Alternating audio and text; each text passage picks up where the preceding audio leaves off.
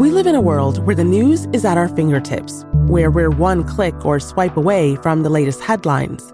But how often do we stop swiping and scrolling and just listen? It's the difference between knowing what's in the headlines and understanding how it got there.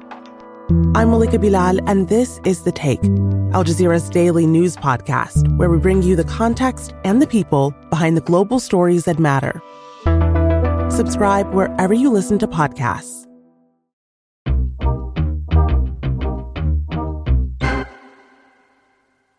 Noor Azrieh, the associate producer here at Commons, had something important she wanted to show me on her phone. Arshi, I'm embarrassed that I've become this person, but I need to show you my phone background. No judgments, though. Okay, let's see it. And sitting there was a photo of one of the cutest cats I've ever seen. Oh, she's adorable. Meet Layla. Ah. She is my sweetheart. So regal. So, I heard she was sick recently. She was, I think, like the runt of her litter, and she was really small when we got her. And they spayed her so, so early. And I'm guessing it was like extremely tolling on her body. So she was constantly throwing up, and I had to take her to the vet. And don't let me get started on how hard it was to get someone to see her. So, Noor, I am going to get you started. Tell me what happened. She was throwing up for a day, and we decided I'm going to call the vet. I'm freaking out. She's a baby. I called the first vet. They're full. Called the second. There's a wait list. Called the third. They also said there was a wait list. I called like probably like four or five places. So I decided I'm going to take her to the emergency vet. The animal hospital. The animal hospital, correct. And even there, the trouble didn't stop for Noor and her poor kitty. There was also a wait list for the animal hospital. We would bring her in, and every 30 minutes, they'd call us back and say, You need to take her home. We have like a bigger emergency that we have to take care of. They called me back again and said, You can bring her over now. Went back and brought her to the animal hospital, called me back and said, You need to take her home. We have another emergency. And that happened almost three times before she eventually could see a veterinarian. So, how long did this whole ordeal take you? About four days. Oh, that's so sad. I She's know. suffering this whole time. I know, poor little thing.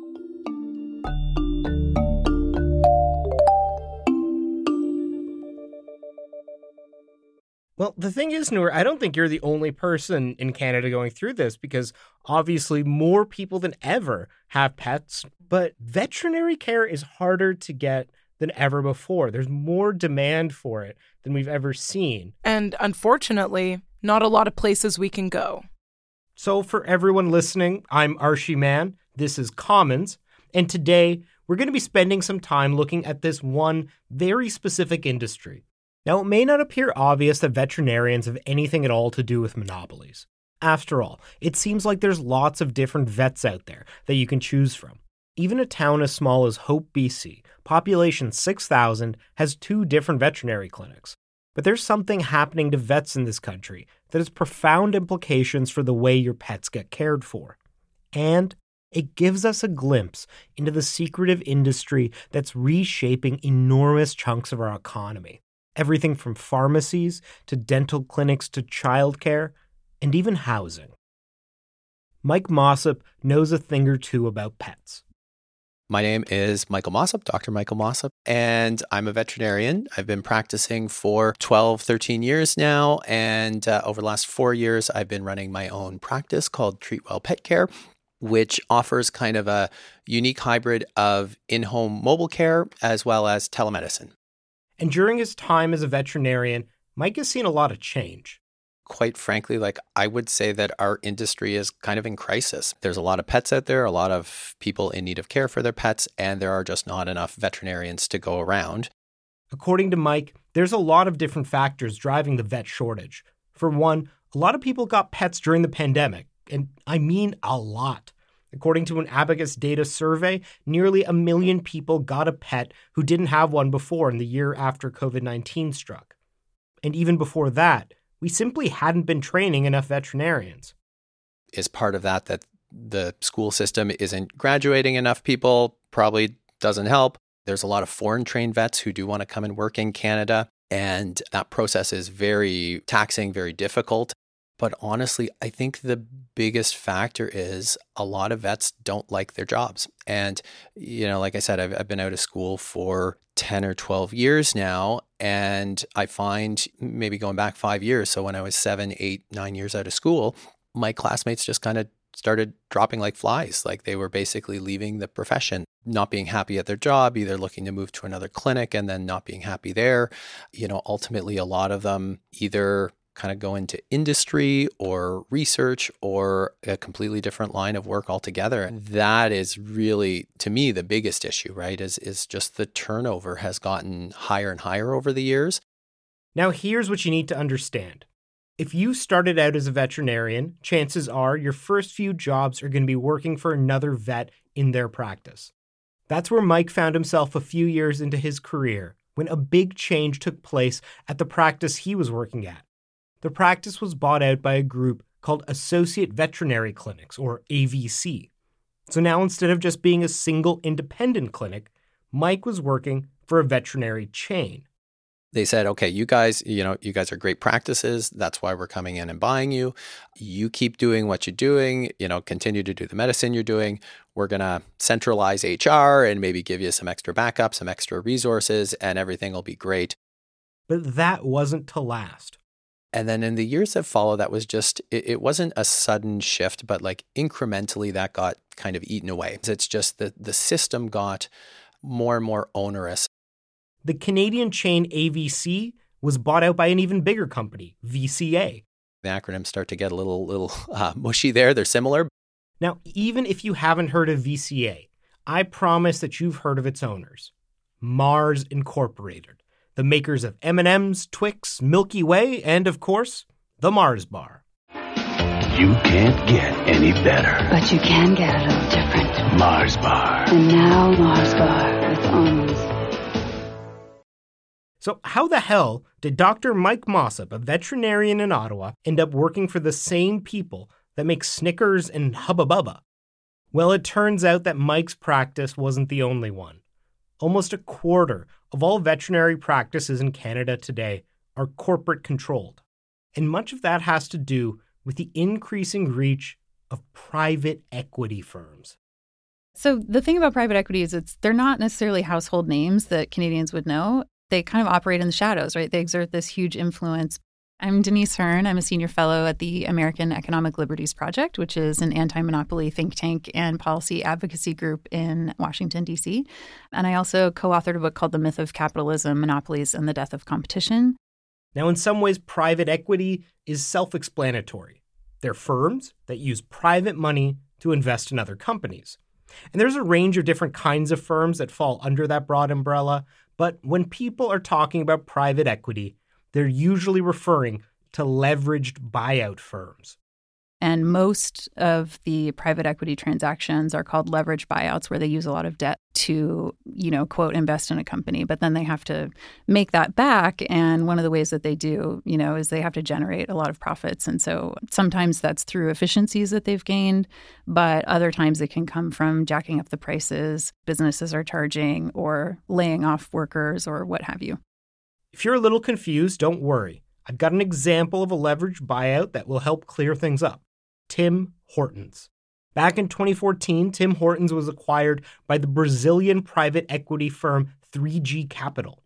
And in order to finance the purchase, 3G Capital had to borrow billions of dollars. And in order to pay back that money, 3G Capital went on a ruthless cost cutting spree across the restaurant chain which has pissed off franchise owners and basically turned the once beloved brand into something that a lot of Canadians no longer feel affection for. Private equity deals often go wrong, sometimes leading to spectacular bankruptcies. Toys R Us, Radio Shack, and Sears were all destroyed by private equity. And private equity is everywhere you look these days in Canada, it's a little harder because there isn't as much research and data in Canada as there is in the US. So sometimes it's a little harder to parse. And by nature, because private equity is private, it's very difficult to get accurate information. But in the US, there are double the amount of companies that are controlled by private equity as there are public companies. And so they have a massive influence in our economy, and it's only growing. But private equity firms don't just target huge companies like Tim Hortons or Radio Shack. During the era of low interest rates, they've been looking for ever more creative ways to get returns on their investments. And the roll up became a favorite strategy. It's a way to consolidate otherwise competitive industries. So all this cash has flooded into the industry. And that means that they've had more money to play with, more opportunity to buy up companies, to consolidate industries. And the way that they do that is they do something called add on acquisitions or roll ups, is, is kind of the colloquial term for it. They'll, you know, look at an industry that's kind of disaggregated and they'll say, oh, all these businesses have positive cash flow. And if we consolidate them all through these small acquisitions, then we can actually build some market power and market share and never have to report it to regulators because the acquisitions are too small to have to report. Veterinary clinics have become a favorite target. They're attractive to private equity firms for a lot of reasons. For one, they have stable customer bases. After all, people don't really have a choice when their pets get sick. And private equity firms believe that there's lots of room for more quote unquote efficiencies. But what's most efficient and what's good for your pets isn't always the same thing. And when Mike Mossop's firm was rolled up, he says that it became more difficult to provide pets with the care that they deserve. The decision makers were further and further away from the people providing care, and veterinarians had less autonomy. When the people making the decisions and watching the bottom line are no longer accessible, that decision gets super complicated. Like you, you ask a manager who then asks their manager, who then runs it up to God knows where. And maybe six months later, you get an answer. Whereas in some ways, like that should be a decision that the team should be able to make in a day or an hour. You lose the ability to evolve with the situation rapidly. And I, I think those little problems kind of pile up and, and they actually get to be super significant. And it just means your day is less efficient. You have a little bit less control and it gets frustrating, I guess, is, is the thing. And I, I think part of that leads to burnout, basically, and people leaving the profession. These vet shortages can have pretty horrible consequences. There's even cases where, you know, we know there's pets who are literally dying that get turned away from emergency. They get referred to other cities because Ottawa is sh- so shorthanded. It's pretty crazy. I feel bad because it's the pets and the pet parents who lose out. And according to reporting by Chris Hannay in the Globe and Mail, many vets report that they feel pressure to churn through more patients after they've been bought out by private equity complaints about private equity investing in things like healthcare, dental care, you know, veterinary clinics and the like is that, you know, sometimes the quality of service goes down. Sometimes the physicians feel pressured to be maximizing their productivity and their output. And so they're, you know, seeing patients really quickly and have to move through, you know, as many patients as they can in a day sort of thing. So those are some of the ways that they would try to earn back the massive amounts of, of debt that they've imposed on the company. So let's say you, dear listener, decide one day to go out and get yourself a hedgehog. Let's call him Spike. Spike Lee. And one day, little Spike looks like he's just not feeling too well. Now, you want to provide your prickly pal with the best care possible. And after listening to this episode, you're a bit wary of those private equity run vets. So, how can you tell which one's which? Unfortunately, that's harder than you'd think. If a dental clinic, as an example, gets acquired, they'll sort of keep everything as is. And so the patients may never know that the clinic has been bought out. And as I've been researching this, I went to my own dentist recently and I said, you know, I just want to ask who owns you? Are, are you the owner? You know, are you independent? And she was like, yes, I'm independent, but I get flyers three times a week from these aggregators trying to get me to sell to them. And what she said was even more nefarious was that sometimes the flyers come from what look like other independent dentists. And she's like, I bet if I looked into it, they're probably owned by these corporate consolidators trying to appeal to me to say, oh, I could sell to another, you know, independent physician. But that's the thing is that the lack of transparency is a real problem. And I think, you know, most people want to support their independent businesses, small businesses, people who have dedicated their life to being a presence in the community and all of that that's one of the insidious things about this is the lack of transparency.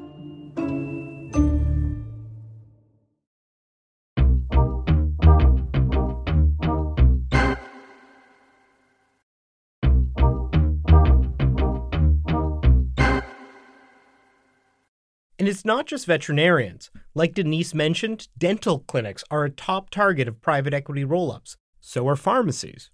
And so, so much more. In the US, we've got mobile home parks being rolled up by private equity, magic mushrooms, so psychedelics, youth addiction treatment centers, hospital beds. The other one I forgot to mention was nursing homes. And there was a study done not too long ago that I think, you know, during COVID, private equity owned nursing homes had 11% higher death rate for patients because the quality of care was wasn't as good as at other independent clinics or, you know, other forms of ownership. So almost every rock you turn over, there's there's something there. Increasingly, even residential housing has become a target for private equity. And the trend is that the private equity companies are buying up sometimes entire neighborhoods, you know, entire residential neighborhoods. And then it turns out that your landlord is essentially a private equity firm. So this is an intentional strategy that they're they're going to keep pursuing until somebody steps in. In Canada, these trends are only growing. While 25% of vets are under corporate ownership, almost half of all pharmacies are. Only 5% of dental offices are, but that number is growing though it's slowed a little with the rise of interest rates. But here's the thing while a lot of private equity firms are faceless entities that most Canadians haven't even heard of, the biggest ones of all, they're pension funds. Ontario teachers, Ontario municipal employees, and the Canadian Pension Plan all have giant and active private equity arms institutional investors, so pension funds and sovereign wealth funds and even foundations and the like, have been allocating more to private equity because they've thought, oh, that's a way that we can make a higher return in an environment the last few years that's had very low interest rates. And so they can't make money on bonds. And, and so they've allocated to private equity. Ontario Teachers has a private equity investment in the UK's biggest childcare provider that has recently come under scrutiny, with some parents worried about what the drive for more efficiencies could mean for their children. As for Mike Mossop, he eventually had enough. He didn't want to work for a big, faceless private equity firm that was so far removed from him and the pets that he cared for. So he decided to take a different path. I'd had enough, and it's just, again, lack of control, no room to progress in terms of the career, and just really heavy workload. I did some soul searching. I wasn't sure what I was going to do. I considered going back to school to specialize. I considered just leaving the profession altogether.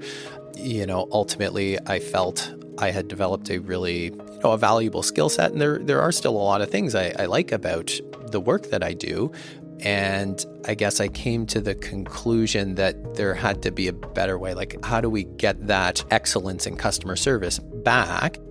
He wanted to focus on the things that he felt the corporate vets weren't. We tried to come up with this new model of just really started with okay, how, how do we make taking care of pets easier? And everything has stemmed from that question.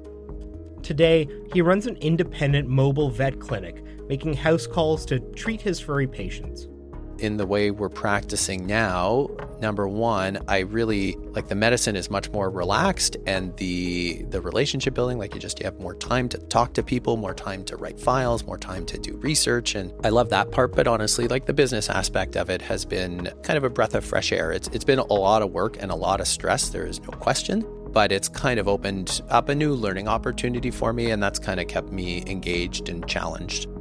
And even though Mike's been able to find a way that works for him, he's still worried about where veterinary care is heading in Canada. Private equity has been quietly reshaping our economy for decades, largely outside of the oversight of regulators. But the strangest thing of all is that historically, private equity hasn't made enormous returns for its investors. Despite the damage it's done to industries, you'd make just as much money investing in index funds as you would in private equity. But despite everything you've heard in this episode about private equity and about veterinarians, there's one voice that's been missing in this conversation the voice of those affected most the pets. Luckily, while working on this episode, I was cat sitting. So I asked Quinn Tonaru, the 11 year old feline that I was watching over, what she thought about all of this. Okay, Quinn, what do you think about private equity roll ups of veterinary clinics? I'm sorry, what was that? I couldn't have said it better myself.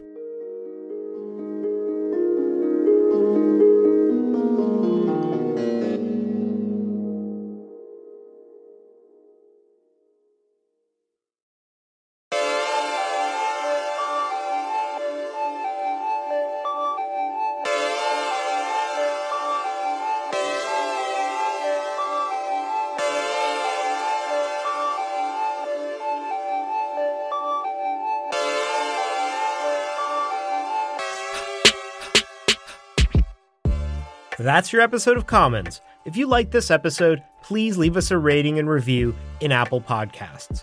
This episode relied on work done by Chris Hannay at the Globe and Mail, Bethan Staton at Financial Times, Denise Hearn, Matt Stoller, and many others.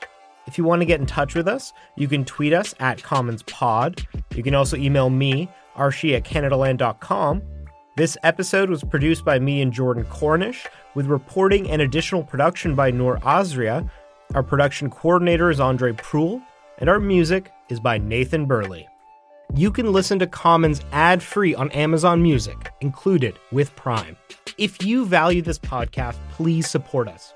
We rely on listeners like you paying for journalism. And as a supporter, you'll get premium access to all our shows ad free, including early releases and bonus content. And you'll get our exclusive newsletter, discounts on Canada Land merch, invites, and tickets to our live and virtual events. And more than anything, you'll be a part of the solution to Canada's journalism crisis, and you'll be keeping our work free and accessible to everybody. Come join us now. Click the link in your show notes or go to canadaland.com slash join.